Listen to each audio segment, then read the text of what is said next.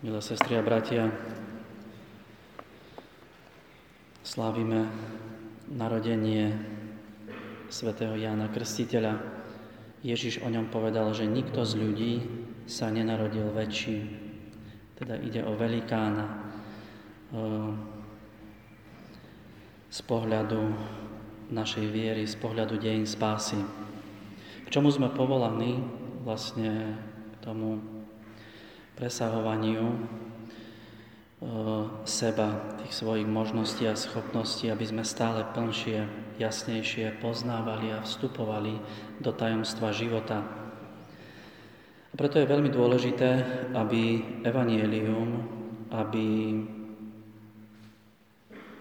túžba po svetosti sa nestala takým kliše, že modli sa viac, zaujímaj sa o druhých, čo potrebujú, prehlbuj svoju vieru. Pretože na každej takejto, na takomto slogane môže, môže byť, môže číhať pasca. Pretože modlitba, ak sa stane cieľom, môže sa, môže sa zmeniť na takú bigotnosť, svetuškárstvo. Alebo zase aj charitatívna práca sa môže stať útekom do aktívnosti pred zastavením sa. Duchovné hľadanie sa môže premeniť na pasívny postoj k životu. A teda realizovať evanielium, slova evanielia, nasledovať Ježiša Krista, čiže dosahovať svetosť, to, na to neexistuje jednoduchý recept ani ani žiadna šablóna. To musí každý svojím spôsobom postupne e, rozpoznávať a, a vstupovať.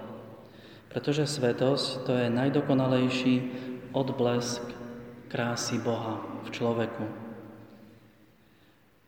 Keby sme mohli dôkladne opísať svetosť, tak by to znamenalo, že ju dokážeme uzamknúť do slov tajomstva Boha. A to nie je možné.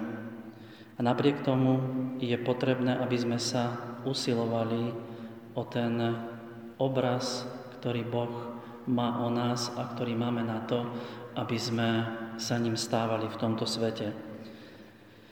Čo bolo tým tajomstvom svätého Jána Krstiteľa, tej jeho veľkosti?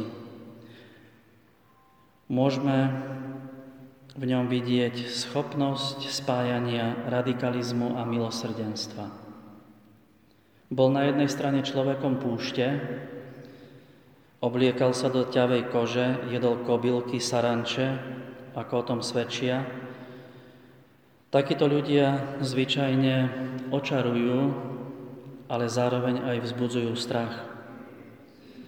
Ján priťahoval zástupy, a jeho učenie paradoxne nebolo výzvou k odchodu do púšte, k úteku do sveta, ale to jeho kázanie bolo svedectvom milosrdenstva. Kto má dvoje šiat, nech dá jedny tomu, ktorý nemá. Kto má jedlo na zvyš, nech urobí podobne, nech sa podeli. Prichádzajúcemu celníkovi povedal, nevyberajte viac, ako vám hovorí predpis. A teda tá Janová radikalita ho viedla k otvorenosti, k solidarite, k milosrdenstvu, k láske. Rodičia mu dali meno Ján, čo v preklade znamená Boh preukázal milosrdenstvo neplodným rodičom. Ján chcel byť výlučne hlasom, ktorý bude prinášať slovo iných ktorý bude prinášať iným slovo, ktoré je Božím darom. Som hlas volajúceho na púšti. Jan chcel byť priezračným nástrojom, on sám sa chcel stratiť v poslaní, ktoré dostal na vyplnenie, aby ukázal na Mesiáša, na Ježiša Krista. No a pre mňa je taký pekný obraz aj ten dátum, 24. jún. O pol roka presne budeme slaviť 25. narodenie Ježiša. A teda svätý Jan ako najväčší z ľudí, najväčšie svetlo na tejto zemi. Dnes je najdlhší deň, najkračšia noc. Ale od dnes už bude stále deň kratší a noci bude pribúdať tmy.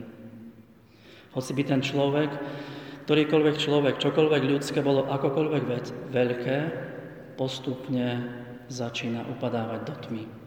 Ježiš Kristus sa rodí v najväčšej tme.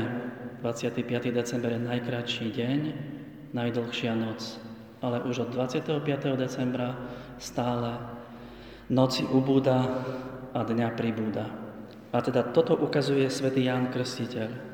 Ukazuje na Ježiša, ktorý chce prinášať aj do našich e, noci, do našej tmy postupne stále viac svetla. Prosme o to dnes, aby sme tak ako svätý Ján rozpoznali to svoje poslanie ukázať na práve svetlo, ktoré nikdy nevyhasne.